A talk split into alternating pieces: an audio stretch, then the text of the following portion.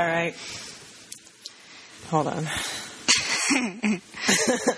All right, this is Amy and Ellie, and this is Liquor and Bicker. Not Lickner and Bickner. like I said. And we're going to talk about movies today, or more, hopefully. Maybe not hopefully. I'm so drunk. Oh my god. That's okay, I'm drunk too. That's why it's called Liquor and Bicker. and we're going to talk about movies that we like to yell about. Yeah, Maybe some other stuff. maybe. Maybe. We talk about whatever we want. Talk about it's our fucking podcast. Can I say fuck? I don't care. It's a podcast. It's my podcast. it. I can say fuck if I want. We're gonna yell about stuff, so we're probably gonna say fuck a lot. All right. So you took a lot of notes about Highlander. Highlander too. Highlander two. Yeah. So do you well, want? I only have the one thing to talk about. What do you want to talk about? first? Well, I was gonna talk about the Perfect Storm. Okay, what do you got to say about the Perfect Storm? Well, first of all, I'd like to say that it's not a new movie. Mm-hmm. It's actually a pretty old movie. Not old, but came out like early 2000s. Highlander 2 came out in 1991, so. That's a year before I was Oh my god, don't say it. born. um, but Perfect Storm, can't think of the year right now. Came out early 2000s. I'm gonna say 2003, but that's completely a guess. That probably works for me. it's a movie about these fishermen from Gloucester, I think Massachusetts. And they there's a storm coming. Mm. George Clooney, he's the captain of a fish boat. Mm-hmm. They come back from a fish boat and they're like, "Oh yay, we're all back. Let's go celebrate from a bar, at a bar." and so they're all at this bar. This is where the movie like kind of begins. Okay. So Diane Lane's character mm-hmm. is dating Mark Wahlberg. They're like so in love. Mm-hmm. And they're all like at this bar, they're getting drunk. They're like, Yeah, we're back from fishing. This is awesome. And then George Clooney gets a tip that there's going to be a lot of fish out at this place. And so he's like, I'm sorry, boys, but we're going out tomorrow. And they're all like, What? No way. And Diane Lane gets very upset because she doesn't want Mark Wahlberg to go out because she's worried about him and she wants him to stay and start a life with him. They're also very drunk, so they fight. Okay. And Diane Lane gives Mark Wahlberg mm-hmm. a black eye. And then the next morning, he's like, "Oh, it's cool, baby. I know you love me. I love you. We're gonna get your kids back. Her kids have been taken away, Probably because she punches people. probably because she fucking punches people, right?" And I'm thinking, this bitch probably should get her kids back. She seems like she's got an anger problem. But Right. Mark Wahlberg's like, "It's cool, baby. I love you." Well, if you get hit in the head enough times, you make pretty poor decisions. Right. Good point. Mark Wahlberg's probably been hit in the head a lot of times. and so, but before that happens, also in that night, you've got John C. Reilly. He's guy from Step Brothers. He's in that movie.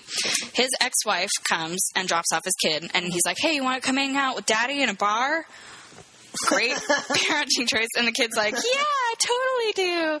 And so he's like hanging out with his kid, and then, you know, they're having a great father son moment. Mm-hmm. John Feichner? Fitchner? We Fichtner? I think we said that. He's in Armageddon. He's like the hero in Armageddon. Mm-hmm. He's in the movie too, and him and John C. Reilly do not get along at all. They're like butt heads. Mm-hmm. So they're like talking, and then he makes a joke about how he f John C. Reilly's ex-wife, and he's like, "Don't talk about my wife that way in front of my son, whatever." Mm-hmm. But then at the end of the night. John C. Reilly drops his son off and is talking to him like, "Oh, hey, you know, your mom's probably gonna find a new dad for you soon, so that's gonna be cool." And his son gets upset and he's like, "Don't be upset." And I'm like, "Of course your son's upset. You're telling him he's gonna get a new dad. He wants you to be his dad, John C. Reilly. What are you doing?" Stupid. Yeah. And then also in that night, there's this guy called Bugsy, played by John Fox. I don't know if you know who John I Fox don't is. know who John Fox is. I don't know who he is either. I'm pretty sure this is the only movie he's ever been in. Probably not. Some people are probably going to disagree with me on that one. But Not like John Fox. right. his name's Bugsy, and he's just trying to get laid. And so there's this like woman who I will say is full figured. okay. Sitting at the bar, and he goes up to her, lays some like cheesy line on her, mm. and I think her name is like, ah, crap, I can't remember her name. It's like Cheryl or something like that. And he's trying to get laid whenever he says some stupid lines. And then she's like, Oh, like you're just messing with me or whatever. He goes, Oh, come on, lady, what's your problem? Like, where's your heart? And she goes, My heart's at home. They're six and eight years old and they're in bed. And he's like, Okay. So, but then anyway, like he says some stupid joke that makes her like, Oh, you're okay. Let's hang out at, mm, like, spend the whole night together, or whatever, at this bar. And then she goes home. Next day, she comes to see him off. Okay. Or no, no, no. This way, she goes, "You're not screwing with me, are you?" And he goes, "I ain't got time to screw with you. I'm going out on the boat tomorrow." Which isn't like a like a no. That's like a Actually, that sounds more like yes. Right. And so the next day, she comes to see him off. Right? Okay. And he's like, "Oh, hey, uh, your name is uh," and she's like, "It's Cheryl." and he's like, "Oh, right, I knew that." Like, He didn't know that. bitch, this guy can't even remember your name. Yeah. Why are you coming to see him off? You have also made poor life choices. Yeah. So basically, that's what the movie is about: people with poor life choices. I think so. So basically, they go out. They're not catching any fish. Not catching any fish. Not catching any fish. Mm-hmm. Finally, they catch a bunch of fish, but their ice machine breaks, and they need their ice machine because I didn't know this, but they stuff the fish full of ice, and then they put the fish in ice freezers so they don't go bad. I never thought about that before, but it makes sense. You have to keep the fish good. Yeah. So the ice machine breaks, and they're like, "All right, well, we should probably go home or whatever." Um, oh, but before that happens, too, this is a really good point. um, so John C. Reilly and Mike Was Fickner? Fickner, Feichner, Mm-hmm. his character are like fighting the whole time. Well, John C. Reilly gets thrown overboard while the seas are very rough. So Mark Wahlberg and Mike Fickner jump overboard Okay. and save his life, which I don't see how is possible because the waves are like 10 foot waves, crazy. The boat's like going crazy back and forth, but somehow Mark Wahlberg and this guy are able to swim into the rough seas and rescue this guy, pull him on board. George Clooney does like little, like tiny, like pitter patter CPR for like two seconds. Is like pump, pump. Oh, he's not coming back. Pump, pump. Mouth breathe. Oh, he's dead. But John C. Reilly comes back to life. Hooray! Because George Clooney Try that hard. Probably. because George Clooney did really bad CPR on him. So anyway, they go out into the storm. It's a really bad storm. The search and rescue guys are like they, they show this other sailboat on there that has nothing to do with anything, but they're rescued by search and rescue. Search and rescue then goes to try and save, you know, their fish boat, but then they end up like their helicopter goes down because the storm is care- like terrible, Right. Because it's the perfect storm. It's like three storms that combine, and like the waves are like sixty foot waves or something like Did that. Did they know that the storm was coming? Um, I think. Well, yeah, this one lady. I don't remember her name, but she was on another boat. I think her and George Clooney had a thing, and she tried to warn them, but George Clooney was like, "Nah, I'm George Clooney. I got this." Gotcha. And so, He just smiles the storm away. pretty much, she's like, "I'm George Clooney. Like, I can just smile at the storm and you know bat my eyelashes, and it'll be like, oh, George Clooney,' and like just go away."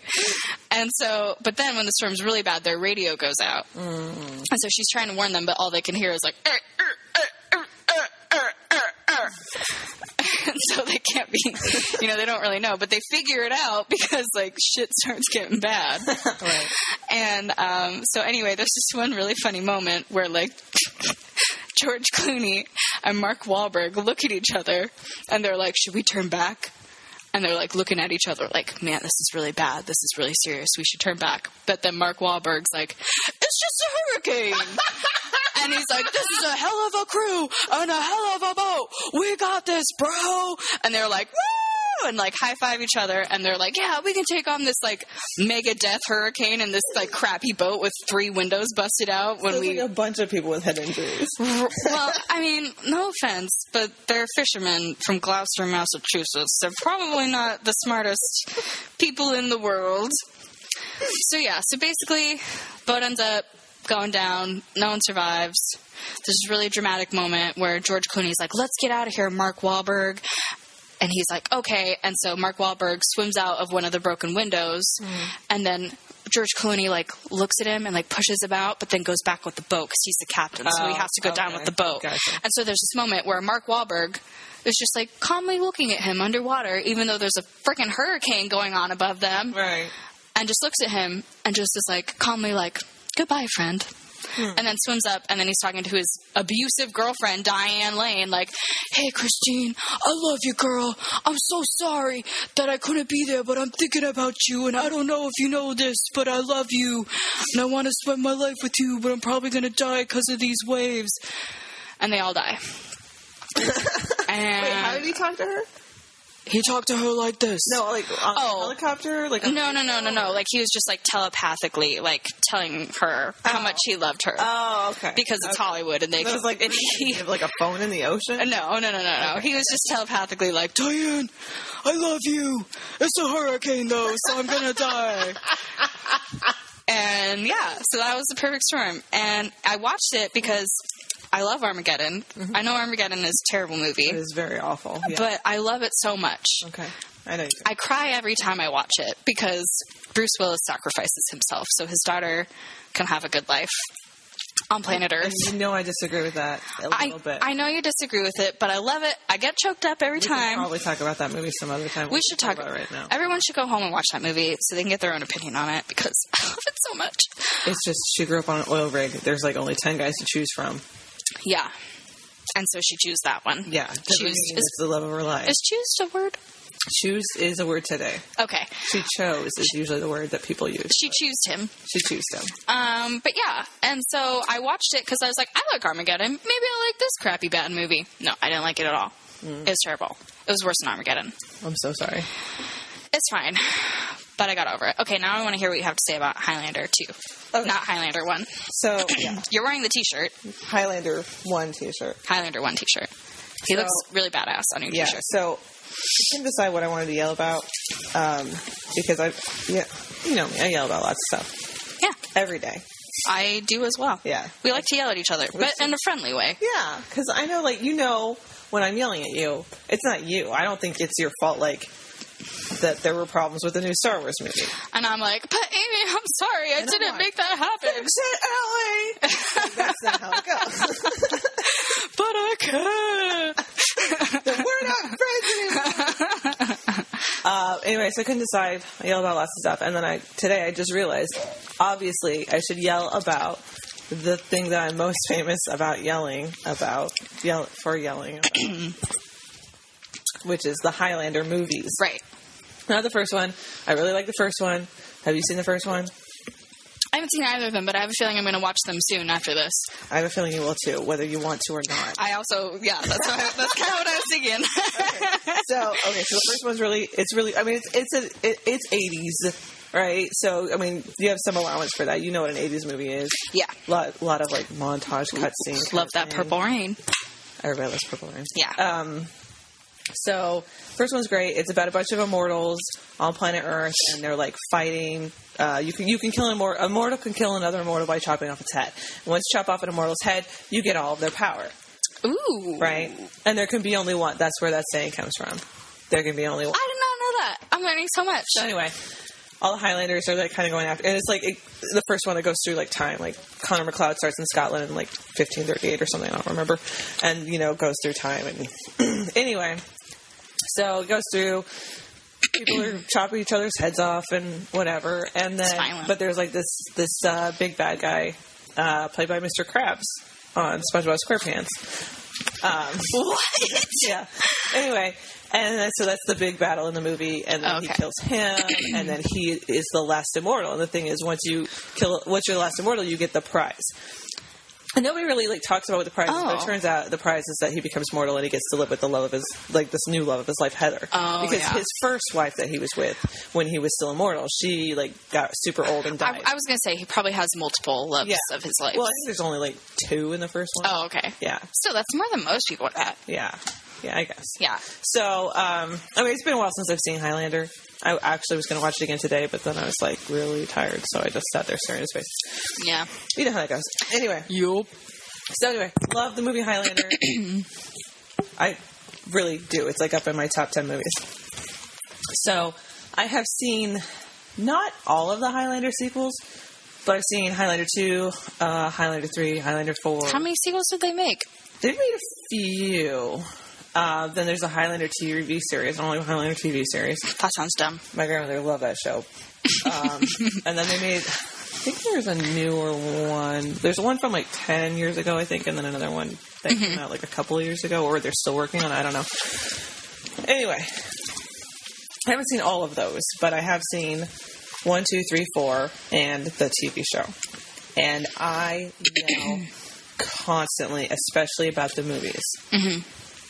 This was a long intro to get to the point of I'm going to yell about Highlander 2. Yell about it. Okay, so Highlander 2 quick. um, so the the description on the movie is in the future Highlander Connor MacLeod uh, must prevent the destruction of Earth under an anti-ozone shield. And then, Uh-oh. yeah. So the movie starts out like so. The first Highlander is just like you know, as far as you can tell, some normal dude or whatever. Blah blah blah. Yeah. Right. It's in the 1980s. Blah blah blah. this has got like not only is he immortal, there's a whole other like plot thing that you have to follow. It's year 2024. This is what comes up on the title screen. Industrial pollution has destroyed the ozone layer, leaving the planet at the mercy of the sun's ultraviolet rays. Oh no. An electromagnetic shield now protects the Earth. A small group believes that the ozone layer has repaired itself and that the shield is no longer necessary, but no one knows for sure.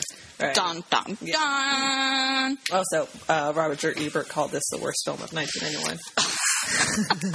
okay, so as I mentioned, I love first. I love the first Highlander. Yeah. like I love it, and it's got an awesome soundtrack. I love Queen. I actually saw Highlander because I love Queen. That's how much I love Queen. Queen's amazing. Yes. R.I.P. Freddie Mercury. Don't I was gonna say, don't start the fight about. I'm not going to because I disagree with that argument. okay. Anyway, so okay, Highlander two contradicts most of the first one, like by a ton.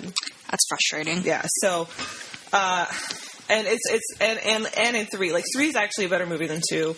When they made three, they completely like ignored that two happened. They just pretended like it didn't exist. Basically. Like they're like that was bad. Let's just ignore it. Yeah, and so two kind of goes, or not two, three kind of goes into like the real way he became immortal, kind of stuff like that, and his like family back in the old time or whatever. Mm-hmm. But this is before that, so. Supposedly, the immortals who are on Earth were sentenced uh, to the future, which is the Earth, to face other immortals in the future. And then the last one to survive will have a choice to grow old and die, or return to the planet with their faith restored. and uh, so, um, oh, I just got distracted by somebody. Happens. Uh, anyway, so it's like, so he and Sean Connery, Sean Connery's in the first movie. Okay, here's the thing I love about the first movie. I love Sean Connery. Okay, so the first movie, um, Chris Chris Lambert plays uh, Connor MacLeod, who's Scottish. Chris Lambert uh, was born in New York, but he like moved to Switzerland when he was young, so he has this fresh French accent that he cannot get rid of. Right? so he's like trying to be Scottish, but he does not sound Scottish. Like, what is he doing? And then Sean Connery, who is Scottish, Sean Connery. right, is actually playing a Spanish guy, Oh God. right? But he's not trying to be Spanish at all. He's just completely He's like, Hola, I'm Sean Connery. yeah, and that's part of the reason why I love the first movie anyway. Like, I just recast it. You know, I was like switch things around or something. yeah, yeah. No, they got to do it that way because whatever. that makes the most sense. Right. So anyway, Sean Connery comes back in the second movie, which makes no sense. I mean, I okay. Let me explain. Sean Connery dies in the first movie because His head got chopped off. yes, because he's one of the immortals, right? Right. And to have only one immortal, all the other ones have to die. Right. right? And it makes sense for Sean Connery to die. He was a blah blah blah blah blah blah blah blah. Trust me, you need to see the first movie. We should probably stop this podcast. anyway, so anyway, Sean Connery is dead. So in this movie, the reason they went to Earth is because uh, Sean Connery, uh, who plays Ramirez, and Connor MacLeod start some sort of rebellion against Katana, and I, they don't explain really why there's a rebellion or any. They don't explain anything. Most of this movie is they don't explain anything, and I'll get a little bit more into that as I go on. Anyway, so the they're like, oh no, it's like treason or something. Here's your punishment. You have to go to Earth and be immortal and fight other immortals. Okay, that doesn't make any sense, but fine, whatever. Right. So anyway, in that first scene where they're setting up the origin of uh, Ramirez and, and Connor MacLeod, um, like they're trying to explain, I think, basically how they can bring Sean Connery back for the second movie because you can't unless you keep all the Sean Connery stuff in the past, which they could have done. That's completely an option. For some reason, not a route they chose. I mean, they made up this whole backstory. Why not live in that backstory and flesh it out a bit? So anyway, he says, We are joined in a way that cannot be broken, even by death. All you need to do is call my name. Which leads to the stupidest thing. It's like Beetlejuice. yeah, except you have to say Beetlejuice like three times. Oh, you just say it one time. I think so. I What if you're just like mad and you don't want to talk to him? And you're like, and then this guy did this, and then he shows up, and you're like, Oh, oh, he's dead, why? Are you like, you're talking about something he did in the past? I don't know. I might just be confused. Okay. That's fine. Okay, so anyway, they have this like shield covering the earth, right? Mm-hmm. and then there's like the shield control center and then there's like these radicals who go in and like the shield control center has like apparently the worst security because there's like one scene where like three people are zip lining past one security guard who's just like leaning up against the thing like whatever He's like, I don't get paid enough for this. yeah and it's like if you're shield control why are you not you know yeah, more attentive that would make sense. Anyway so they get in. She puts in some sort of like chip or something and she's like this can't be right. And they're like what is it? And she's like she's she's the terrorist lady. She's like it says that everything's normal outside the shield or something like that. And they're like well hurry because they're getting shot at so they all run out and some of them die. Because the security guard woke up and was like, hey, well because when they put the she's like i'm gonna access the computer when she accesses the computer it like screws up all the computer screens and it looked less like she was accessing the computer to get information and more like she was like putting in a virus or something so then they mm. they noticed that immediately code blue then went to like red alert and then blah yikes. so anyway, meanwhile, Connor MacLeod on Earth in 2040 is an old man, right? And it's just Chris Lambert in like old man makeup. And he's like using his old man voice, and it sounds like he's been strangled. and like the idea of him being an old man is confusing in a couple ways. A, Highlander 2 was made four years after Highlander 1, so it's not even like so much time has passed that Chris Lambert doesn't look like Chris Lambert. Mm-hmm. He looks the same. Mm-hmm. Right? So that's why they had to use the makeup. The other part of it, I know it's really hard, right? Yeah. The other part of it is that um, if he's immortal on Earth, right? Because and which they kind of say he is in a minute, um, then he shouldn't be aging like that, Right. right? Yeah. So, anyway, what happens is like Katana and some like t- the uh, and the council that sent him there are like, oh, MacLeod hasn't made his choice yet, right? Which is why he can't get old. They say he hasn't made his choice yet, and his choice was to either grow old and die, or come back to the planet with his faith restored. Right. He hasn't made his choice yet. So he's won, but he's just hanging out and still getting old. Shouldn't he just be like normally immortal and just being like, I don't know what I'm doing? Yeah. right? also, why hasn't he made his choice? Right. I feel like you've been immortal for a really long time. Like, you've had plenty of time to think about what you would want. Right. Why is it taking you so long now to make your choice? Right. Get it together. Right. Yeah. Yeah. So anyway, so um, anyway, so then. Okay, so I guess immortals can get through this super shield that's covering the earth because, like, at one point he like gets a cut on his hand in a bar fight because this crazy lady. Oh, it turns out Connor MacLeod helped create the shield. By the way, Oh. because Heather in the first movie, his wife, dies of like radiation poisoning when the ozone goes completely away. So she made him promise that he would like make it better for other people. So he creates this shield. So you'd think like he'd make a shield that other immortals can't get through, but oh, whatever. Sounds like he didn't think that through. He can tell that they're coming because uh, after he gets injured in the bar fight, it like heals up really quickly, and he's like, "Not again." Oh, no. So anyway, um, and then okay, so like at the same time, so like he's like going, he's leaving, and then the terrorist chick who like at some point like she got away, she takes off her suit, and then she has a piece of paper that says Connor MacLeod is at this bar. Right, I don't know where the paper comes from. I don't know who gave it to her. Uh, she just like had it in her suit or something. So she goes to the bar and she's like, you know, oh hey, are you Connor MacLeod? He's like, I don't have time. I gotta go. And she's like, she's like, why did somebody die? Like she's like obviously is coming to him for his help, and she's being a complete dick about it. Like a complete dick. Uh. it's like, like in a way that doesn't make any sense, right. like at all Right. right? So anyway, um, Katana sends like these two weird bird guys who are also immortals down to fight Connor MacLeod. Like Sounds like there's a lot of immortals left. they all come from this. oh, because, okay. Yeah, it turns out like they're always immortal. It's when they come. There's like one scene later where she's trying to like, okay, so you're only immortal if this happens, but if this happens, then you're not immortal. Blah blah blah blah. blah. So there's a lot of loopholes. Yes, Okay, exactly. And okay. so like that's the I think the writer's lazy way of explaining like I'm not wrong, you know? Like even This though totally makes sense. yeah, no, you are wrong. And even when she's explaining it, it points out that what you're saying doesn't make any sense. Right. Right? Right. Whatever. So anyway, so they come down and like he's like, I gotta go, and then he tells her to hide in a dumpster, and I thought of you, The dumpster is my favorite place. That's where I live. right? And I was Yeah. like, oh my god, it's Ellie. It's Ellie in the dumpster. Yeah. So anyway, these birdmen, they're like weird birdmen with porcupine spike hair, and and like, and basically, because Connor, as far as you know, right? Like, let's say you walk in a Highlander two not knowing anything, which is the only way you can possibly enjoy this movie. Right. If you've never seen Highlander, one. Uh huh. I mean, I think it would. It's a bad movie regardless, but it wouldn't be like the kind of bad movie that makes you mad. Right. It would just be like, man, this was a waste of time. Yeah, exactly. But Right. this is like, no, everything in here is wrong. Anyway, let's say you walk out of Highlander 2 not knowing about Highlander, right? Mm-hmm. And not really, because you, honestly, the first part doesn't make a lot of sense unless you know what's going on.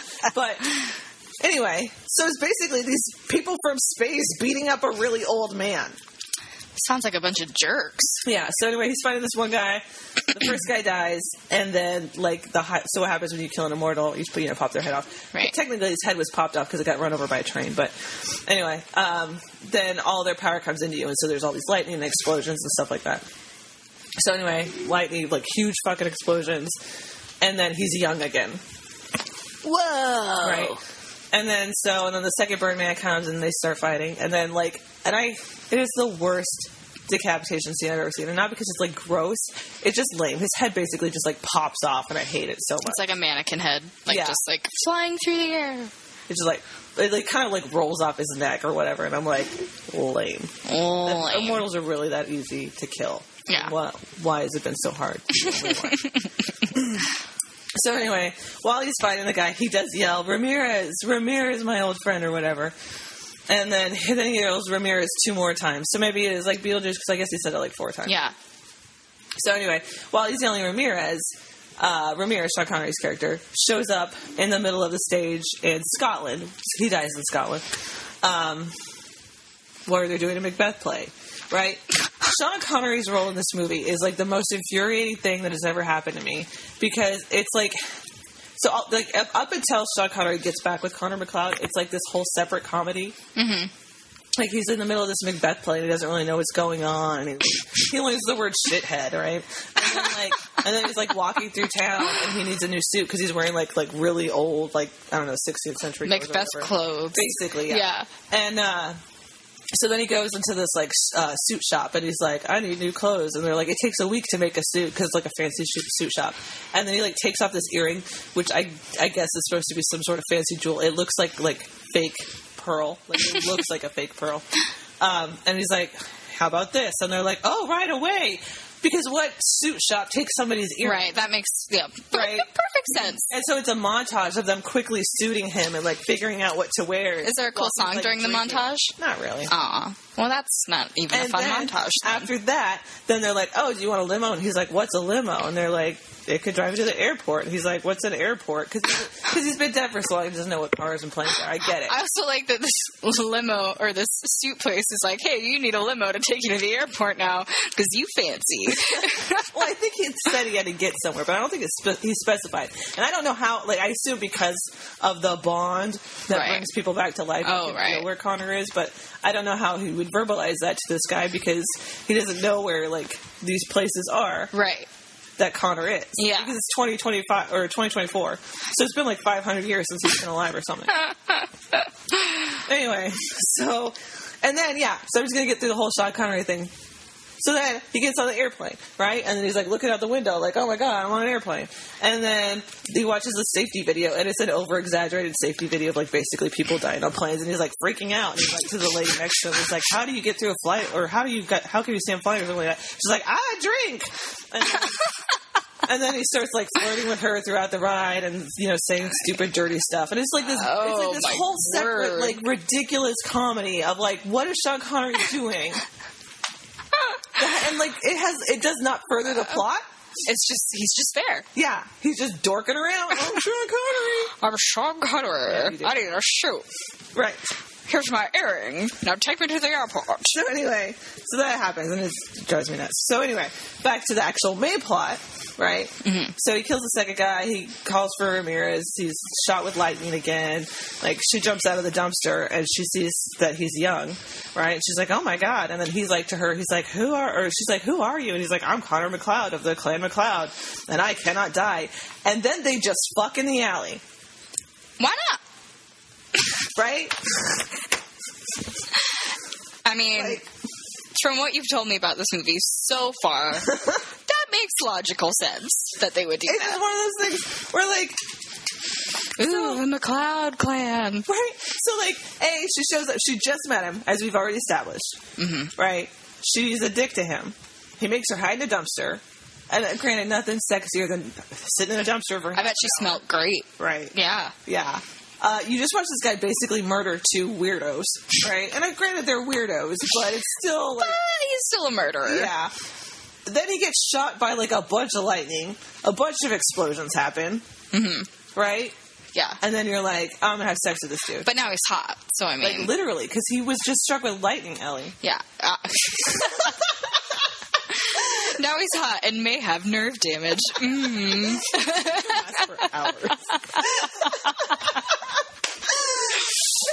Lasts for hours. Yeah, I get that decision. Yeah, so it's, it's after that where she tries to like they're back at his place for some reason. Yeah. and she's like trying to be like, okay, so da da da da da da, like she's all, like all concerned about trying to get it straight when he is and isn't immortal, but she doesn't seem to care at all that she has a high tendency for high risk behavior and that she may need to see like some sort of mental health professional because that's not safe. So, Right. Anyway. Anyway, so yeah, Sean Connery is stupid.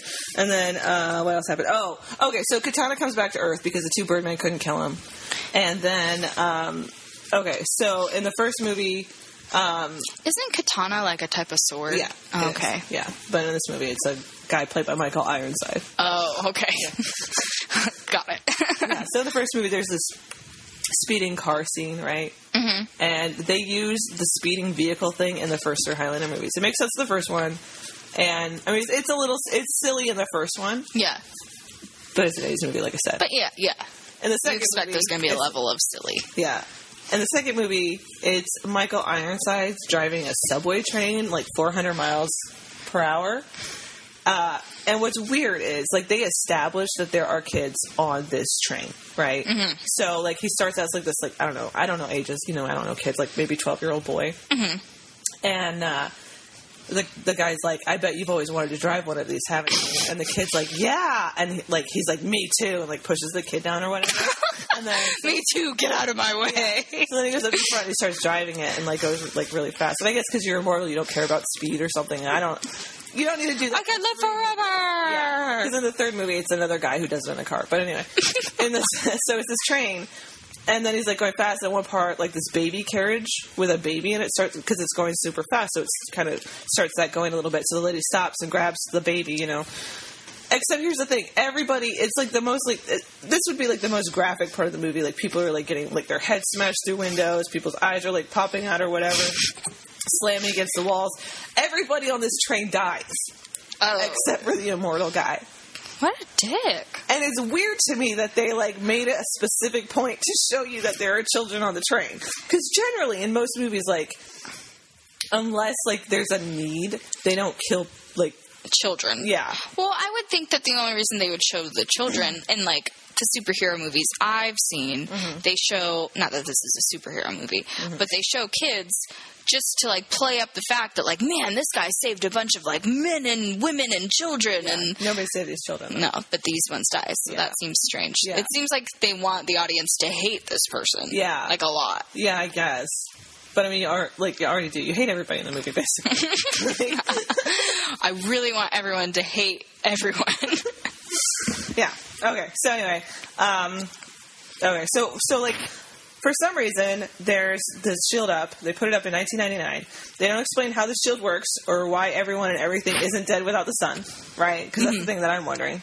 Because it's like like it's like it's dark all the time, right? And I mean, it is like a like a desolate kind of world. I mean, it's still city, but you know, like 80s like future movies where everything is like terrible. Like at the beginning, there's this scene where two or no, where one guy is like roughing up like a naked lady for some reason on the side of the road, and Connor MacLeod's just looking at it like, ugh, what a world. Uh, So they don't explain that. Um, uh, at one point, you find out there's like a location on the Earth above the shield, right? Like there's a weak spot in the shield, so you can just Uh-oh. like go through the shield or something, which seems like it wouldn't make a lot of sense, but whatever. right, Okay. right. Uh, also, there's like this thing called the corporation, which Katana like decides to be a partner in for some reason.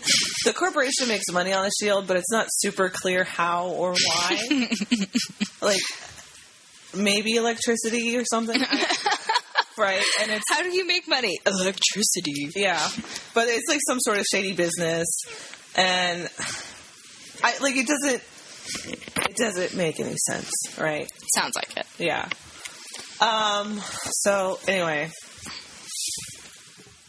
so anyway, Ramirez gets meets up with him, and um.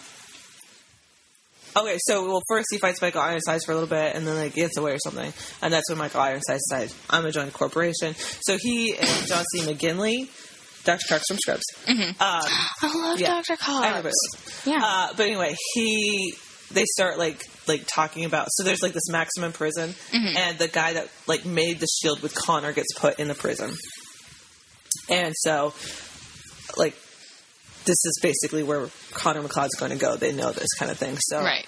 um, anyway, so they're like nobody can get into there, and then they so he and Ramirez drive into this in, are in this car, and they drive in, and like they're like stop or so, or well they're like oh I've never been to the desert before, and they're like oh whatever, and like, they drive past the checkpoint, and like a bunch of people shoot indiscriminately into the car, right? Because they're immortal, so who cares, right? Right. and it's established that Connor MacLeod is shot 108 times, and Ramirez is shot 112 times. Right?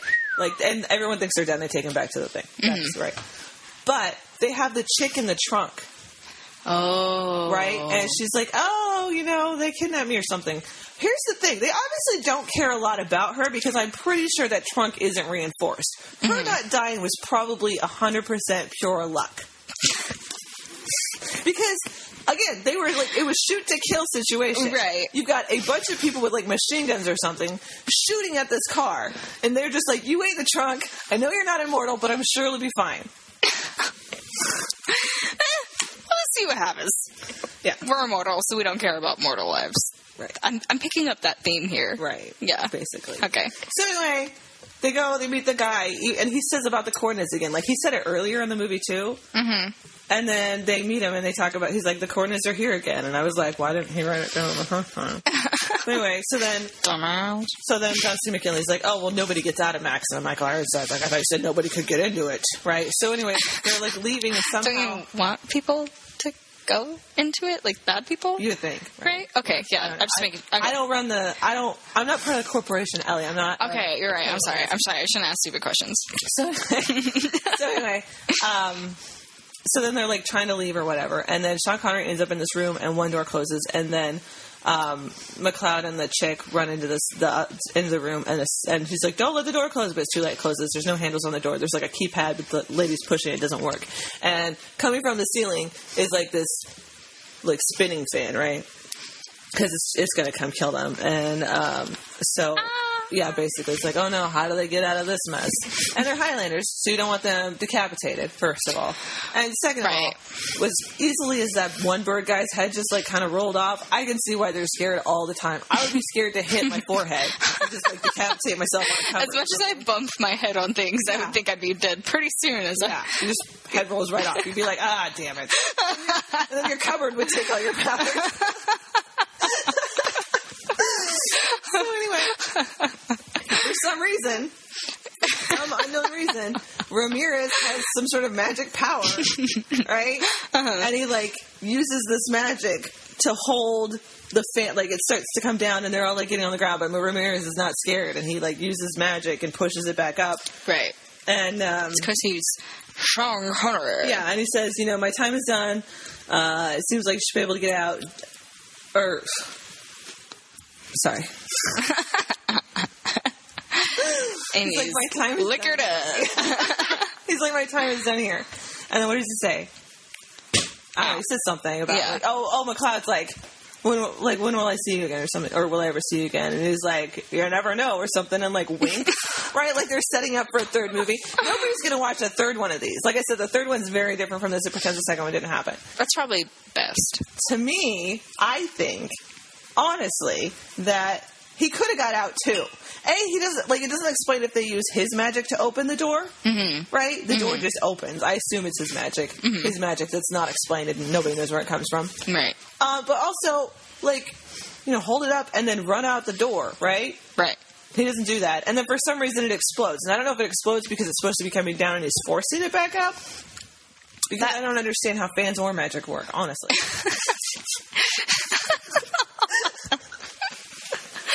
Me either. So anyway, and then like when he dies, they have Spanish or no, they have oh, Scottish bagpipes, right? Scottish bagpipes yes. that play Amazing Grace. For Ramirez's. For Ramirez's character, Ramirez is supposed to be Spanish! Right, so His really- like Juan Pablo Escobar Ramirez or something. They should be having like tacos and like tequila and I think oh my god, they should have played Tequila. they should tequila. Rest in peace, buddy. Woo! I think I'm thinking Mexico, but I mean they probably drink tequila in Spain.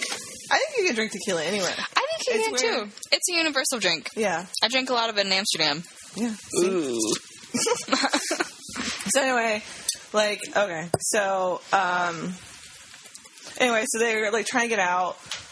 Um, they like get or like they get in a truck or something.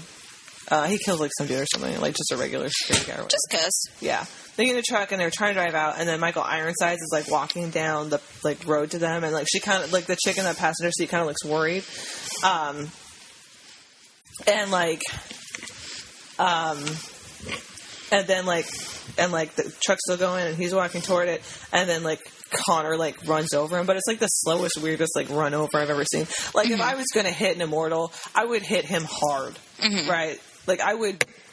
Boom. Yeah. Right. Hopefully make him fly a little bit. Hopefully make his head pop off. Right? Yeah. You get it. Yeah. Yeah. Yeah. Not in this case. They kind of like slowly roll over him or something, and then she's like, "Outstanding." Ba-dum. Which, Ba-dum. and it's like outstanding. You just watched him run over some guy. Outstanding. Outstanding. That sounds like a great movie. Yeah. I kind of wanted to watch it to make fun of it. So anyway, because they ran over him so slow, I assume. Uh, Michael Ironside just grabs onto the truck because at some point down the road he like comes out and starts like fighting them or whatever. And this is another part where the chick is weird. So like he and Connor MacLeod are fighting, and then at one point he like gets on the hood of the truck or whatever, like breaks through the window, like punches her in the face, chokes her a bit, right? And then Connor like fights him off or whatever. Connor gets back in the truck. And then she like she like realizes her nose is bleeding, and then like looks in the mirror. She's like so embarrassed because her nose is bleeding. Lady, you got punched in the face. Yeah. Like it's not like oh, I feel like a that's, high like- altitude. Like I can see why you'd be a little bit embarrassed there, but if I got punched in the face, I'd be like, badass. yeah, I, I just got punched in the and if somebody face. was like, "Ew, gross! Your nose is bleeding after you got punched in the face and choked and almost died," I'd be like, "Go fuck yourself!" Like I do mm-hmm. not care. Right. Yeah. Well, maybe Ooh. maybe it was actually bleeding because she did like too much cocaine or something, Uh. and then she was like, "Oh no, everyone's gonna know I'm a cokehead." Oh. So it's just like a thing that she's used to. Yeah, maybe that's why she's so weird throughout the whole movie, is because she's super coked up. Anyway, that totally makes sense. I think I just solved that issue. Anyways, I mean that's most of the movie. They get to the rock, uh, or they they get out of the shield by like climbing through a rock, I, or something. I don't understand. Like it looks like they climb out of a rock and then they're on top of a mountain, and the mountain's over the shield, and the shield, um, and like they apparently like completely trusted the, the the guy in the jail because like they didn't bring any precautions to like test the air before they go out there or anything like that. They're just outside. And they're We're like, with you, buddy. yeah, hey, everything turns out it's right. You know, we're not going to die immediately.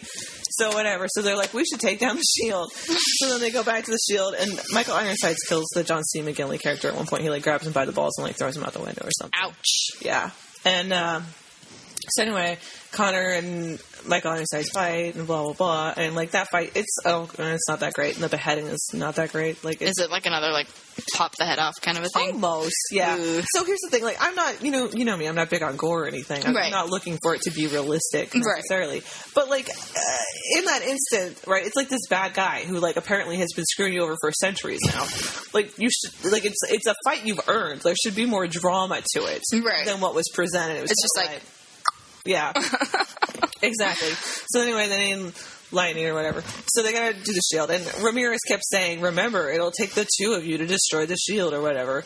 So like Connor goes into the shield thing, even though like a minute ago he used it to hurt Michael Ironside's hand or something. Anyway, he goes into it and he's standing there, and the chick's like, "Connor," and I think what you're supposed to think is that he loves her. This chick that he's known for like 12 hours now. Makes sense. Did fuck in an alley. Right. Who doesn't love that? Right. So anyway, that he sees her, and then he's like, "Oh my god, I love her," and his love is so much, and that's what brings in all the power to destroy the shield. And then boom, shield's down, sky's out, night sky everywhere for some reason because I don't know why they're not. They like at no point does it seem to do they realize like other parts of the world would have sun, Right. right? Makes sense. But they don't acknowledge that at all. They're like, "Oh, it's night everywhere. Look at all the beautiful." Australia is like, it's so dark outside. Well, I mean, I mean, they're all used to the dark. So, like, that's the other thing I was thinking is the people who have the sun are probably like, "What is happening?" Right. Because we already established the terrorist chick that he's banging has never seen the sky. so anyway, it's not a great movie. Right. It's it's okay, right? Like It's a great, terrible movie. if you had well no here's if, if you had um if you had just this just this one movie standalone right Mm-hmm. named it like um the low lander right and, and you know it's aliens come to the earth their punishment blah blah blah Yeah. right it would be it would be a movie no, like nobody really cares Right. about you know They'd be like, eh, yeah, eh, not a great eh. movie. Yeah. but because it's supposed to be a sequel to Highlander it is easily the worst movie in the world I've never seen either, but because you're so passionate about this and I know you know what you're talking about, I'm going to agree with you 100%. yeah You're welcome. all right You're very welcome. That's great. That's my Highlander 2 rant. That's great. I really liked it. I watched another movie. I thought it was going to be yell worthy, but I actually I liked some parts of it. But then I thought about it for a while. I started watching it. I texted Amy and I was like, "Oh my god, I watched this movie because I thought I could yell about it, but now I kind of like it. But now that I've thought about it, I'm like, ah. Yeah. there are some parts about it. So it's called Begin Again. Begin again. Begin Again. It's got Mark Ruffalo and Keira Knightley and Adam Levine. And who's that one lady? She was in uh, Forty Year Old. Have you seen Forty Year Old Virgin? Yeah. with Steve Carell, his girlfriend that he ends up marrying. Oh, I haven't seen it for a really long time. Eh, well, that lady. Leslie Mann? No, not Leslie Mann. She's like a dark. I'm gonna I'm gonna Google it while I'm googling. I'll just talk. So basically, it starts out. You've got Mark Ruffalo, and he's like this big record company hotshot guy who's like down on his luck. His wife left him. Mm-hmm. You know, he got kicked out. He lives in a crappy apartment. He hasn't brought anything to the record label in forever. He started this record label company with his friend. He goes in because he has this meeting, and his friend's like, you know what, you're fired. You haven't brought us any ideas or anything in the last like five years. You need to get out of here. Mm-hmm. So he has like this drunken meltdown at work with his daughter there. Yikes. Super embarrassing. And also, I would just like to say that Mark Ruffalo's impersonation of an alcoholic is like a mentally disabled autistic adult. I don't know, like, like he the whole time I just kept thinking, like, is he like I don't know if he's drunk or if he's like mentally ill. I don't Right. know what's happening here. Um, but yeah, and so he goes to this bar. They start the movie out. He goes to this bar. He's like thinking about killing himself because he's got nothing else left to live for. He goes to this bar. He hears Keira Knightley singing a song, and he like he imagines he hears her singing, but then he's like, oh, like he starts imagining like drums and keyboard and like violin and cello, and he just starts like jamming out and rocking out, and all these people are looking at him weird because it's just Keira Knightley with a guitar, but he's like doing drum solo and like freaking out, like yeah, the song's great, and everyone's like. Dude, it's just a chick with a guitar playing a, like a really mellow, sad song. Right. And so then he goes up to her and he's like, I want to sign you. So then they go back up to, uh, you know, Keira Knightley and her story. So her story is that she's from I guess London. I don't know. They never really specify where home is for her. She's from I, I don't know somewhere, and she has this boyfriend, least, Earth. She's from planet Earth, um, and she has this boyfriend who's played. His name is David Kohl. He's played by Adam Levine, and they're like singer songwriter duo, and they love each other. And he they don't specify how he gets his song in a movie, but they say he got his song in a movie, mm-hmm. and now he's like going to New York. This record label signed him. They want to create an album. Okay. Yeah, I, That's usually the order. right. Usually, just like they find a random nobody, put their song in a movie, and then you get a record deal. Yeah. Right. Well, and even in like even in the movie, they say like, oh well, you know what they say, like get your song in a movie, but like how? Yeah. How do you do that? I, I mean, I, I- assume maybe there's somewhere in uh, like some story of like somebody like performing on the street, and somebody walking by is like, "Oh my god, that's exactly what I needed." Yeah. But I can't imagine. I imagine it's like an independent movie sort of situation, Right. and I can't imagine it's that common. Right, and and they don't really get into that. But anyway, so they get to New York, and the record, you know, the record label guy, of course, is like really cheesy and mm-hmm. gross and greasy and whatever. And so slowly through time, they show Adam Levine like becoming like a d bag rock star, and he like grows a mustache. Like first of all, when they show him like getting out of the limo to New York, he's wearing like a plaid button up and a cardigan and like these like square rimmed glasses. And then like three weeks later, he's got a mustache and he's wearing chunky sweaters and he's like wearing a beanie and he's just like super badass, like rock star and whatever. And he's kind of becoming like more and more distant. So then he's like, "Oh, hey, I've got to go to LA." And she's like, "Oh my gosh, we're going to LA?" And he's like, "No, I'm going to LA. Oh. You're staying here." And she's like, "Okay, whatever. I get it. You're a rock star now." And so then he like comes back and he's like, "Hey, I wrote a song when I was in LA. I got inspired." And she's like, "Oh, can I hear it?" And he's like, "Yeah, of course. Let me play you the song. I'd love to play it with you." Not like, "Oh no, I don't want to play this song for you." So he starts playing it for her, and she's like into it, like not like bobbing her head, like, yeah, this is great. And then all of a sudden she just stops and like stares at him like I'm gonna kill you kind of a stare. And he like gets like really meek and like looks down and is just like, Oh no and then she just slaps him super hard across the face and he's like, What the F is wrong with you? Oh my god, you're an effing mind reader and she's like, Who is it about? And he's like, It's about Mim, the Asian secretary that I met a month ago. She was in LA with me, so Needless to say, she leaves him. Uh, she goes to this. Op- she you know goes to stay with her friend. Her friend's like, "Hey, I'm going to go to this open mic tonight. You should come with me." And she's like, "No, I'm just going to sleep. I have a flight to catch tomorrow to go home." Again, we don't know where home is. Um, and he's like, "No, I need you to come with me because I'm really worried about you. You're really depressed. If you don't come with me, I'm going to find your head in an oven." And she's like, "Oh, fine, okay." So he makes her play a song in the open mic. Mark Ruffalo hears her. They like get meet up and whatever. And he's like, "I want to sign you. I want to like." Produce your record. So they get this idea. You take it to the record, and his friend who he started the record label with is like, nah, I don't like it. She's got an attitude problem. Okay. Yeah, who doesn't? Yeah. And so he's like, fine, we're going to produce an album. We're going to do it outside, and New York City will be our soundstage and whatever. And it's kind of weird. Right. And again, Mark Ruffalo is like this like fumbling, like autistic alcoholic man throughout this movie. Right. But like some of the songs are like pretty cool if you're into like indie rock, like you know, kind of Mm-hmm. girl power music. It was it was pretty good. I liked some of the songs. It wasn't a terrible movie. I, I mean, there were definitely some parts where I was like, eh. But the one part of the movie that really bothered me was Mark Ruffalo was talking about how he met his wife, and how he met his wife was they their first date was they had a, a headphone splitter, and they walked through New York City all night just listening to her CD player and just spoke like two words to each other and just were listening to music all day and all night, mm-hmm. and they were married two months later, mm. and so you know they fell in love because of their love of music. Okay. And so she's like, "Let's do that tonight," and he's like, "Okay," and he's like, "Give me your phone, let me see your playlist." So, so Keira Knightley wants to recreate the thing that he did with his first wife. I guess, kind of, yeah. Like she's just like, oh, that's like so romantic. Like that sounds cool. And then he's like, let me see your playlist. And she's like, no, I don't want you to see it. And he's like, oh, come on, you can tell a lot about a person from a playlist. She's like, no, I can't let you see my playlist. It's so embarrassing. And he's like, oh, come on. And she's like, there's a lot of guilty pleasure stuff on there. I also noticed that Keira Knightley has like a British accent, but it's not like like pretty British accent. It's like oh, I'm from England, like kind of like, Like British accent. Yeah, yeah, yeah.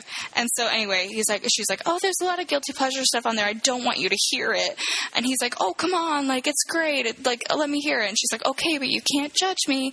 And so then it's like, first song, Frank Sinatra. Frank Sinatra. Mm. Second song, Stevie Wonder. You know, for once in my life. Like, and I'm like, are you kidding me? Like, I was expecting like NSYNC, Britney Spears, like Christina, like that kind of guilty pleasure music, not Frank Sinatra and Stevie Wonder. Right. Like, that's great. And so I was like, are we really supposed to believe that like those are her guilty pleasure songs? I also find it hard to believe, honestly. uh, You know me, I listen to a lot of music. right. And, you know, aside, yeah, from, from as far as I can think, right, and I'm sure there's probably something in there to be like, oh, I don't know, you know, not Yeah. super proud to have on my iPod, but I've got a lot. Yeah. For the most part, uh, I like it, and that's why I listen to it. Right. And you would think as a musician, you could stand by that, right? Because you know that people are not necessarily going to like your music. Well, and especially too because her whole thing through the whole uh, through the whole movie is like, I don't care if people like my music or not. I make music for me, Right. And you know, if people don't appreciate the song, then they shouldn't listen to me or whatever. So, like, why does she care? Yeah, she shouldn't care. I mean, you should practice what you preach, kind of thing, right? Like, Right, and her guilty pleasure No, know, songs. agree. You can't see it right now, but I'm doing air quotes around guilty pleasure. Are Frank Sinatra and Stevie Wonder. Yeah. Like I mean, not yeah. most people would agree that those are great songs, classic songs They're at least. classic. You know, Yeah, like, you can't be like those are terrible songs. Yeah. Like Like I don't. right. Yeah. And so, but anyway, that was like the part of the movie that bothered me the most. But anyway, she ends up releasing her, you know, record online for a dollar or whatever, and it's a mm-hmm. big deal because he's, you know, works in the record industry, and she's letting her release it online for only a dollar. Mm. And uh, she sends like te- sells like ten thousand copies in one day or whatever. Oh, and then like he like just miraculously, you know. Mm. Gets back together with his wife, who he tells her the reason that they split up was because she had an affair with a European and was going to spend her life with him and whatever. But then the European got cold feet and was like, "I ain't leaving my wife." So then they ended up splitting up mm. because of that. And but you know, the power of the music brought them back together. Also, Adam Levine turns into a d-bag rock star mm-hmm. who tries to get her back mm-hmm. And like plays this song that she wrote for him but like she sees his like reaction to the crowd and she's like oh he's a lost cause. He only cares about what people think of him. And i'm like Keira Knightley get off your high horse and go back to doing jane austen movies okay? Care what people think about you. so- right. Right. Right. but yeah so it wasn't completely terrible but there were some parts of it that i was like eh. it's like i guess it's not really a rom-com.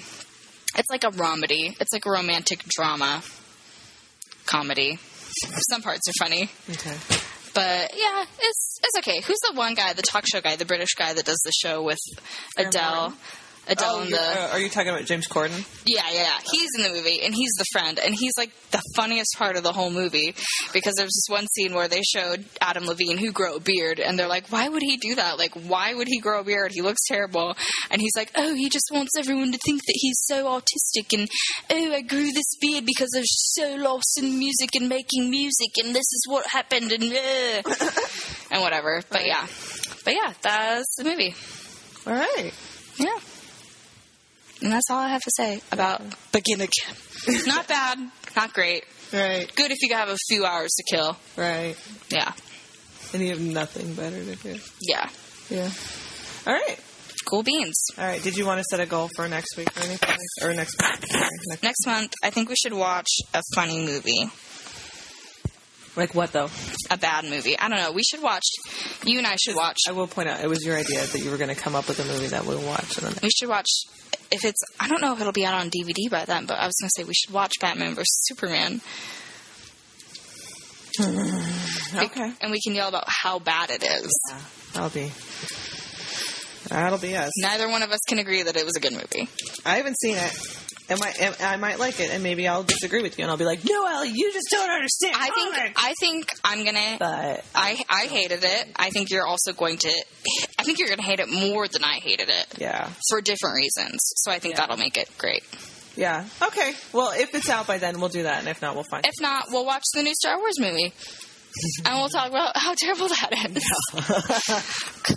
I'm sorry to anybody who liked that movie, but it was wasn't the it wasn't the worst. It was just very like. Oh no, he killed somebody. Oh yeah, It no, just yeah, like, a lot of things that paid homage to like the older movies. Just too much. yeah. Right, like if there was like a, a wink here or there, maybe, but it was like every effing scene was like, remember when it happened in this other movie? And it's like, yes, I do. That's kind of why this is annoying me. Right. This is. I wanted something different, but thank you for annoying the shit out of me. I agree, hundred percent. All right. Well, All right, I think we did okay. I think we did all uh, I'll right. listen to it later to make sure. This has been Liquor and Bicker with Amy and Ellie, who are drunk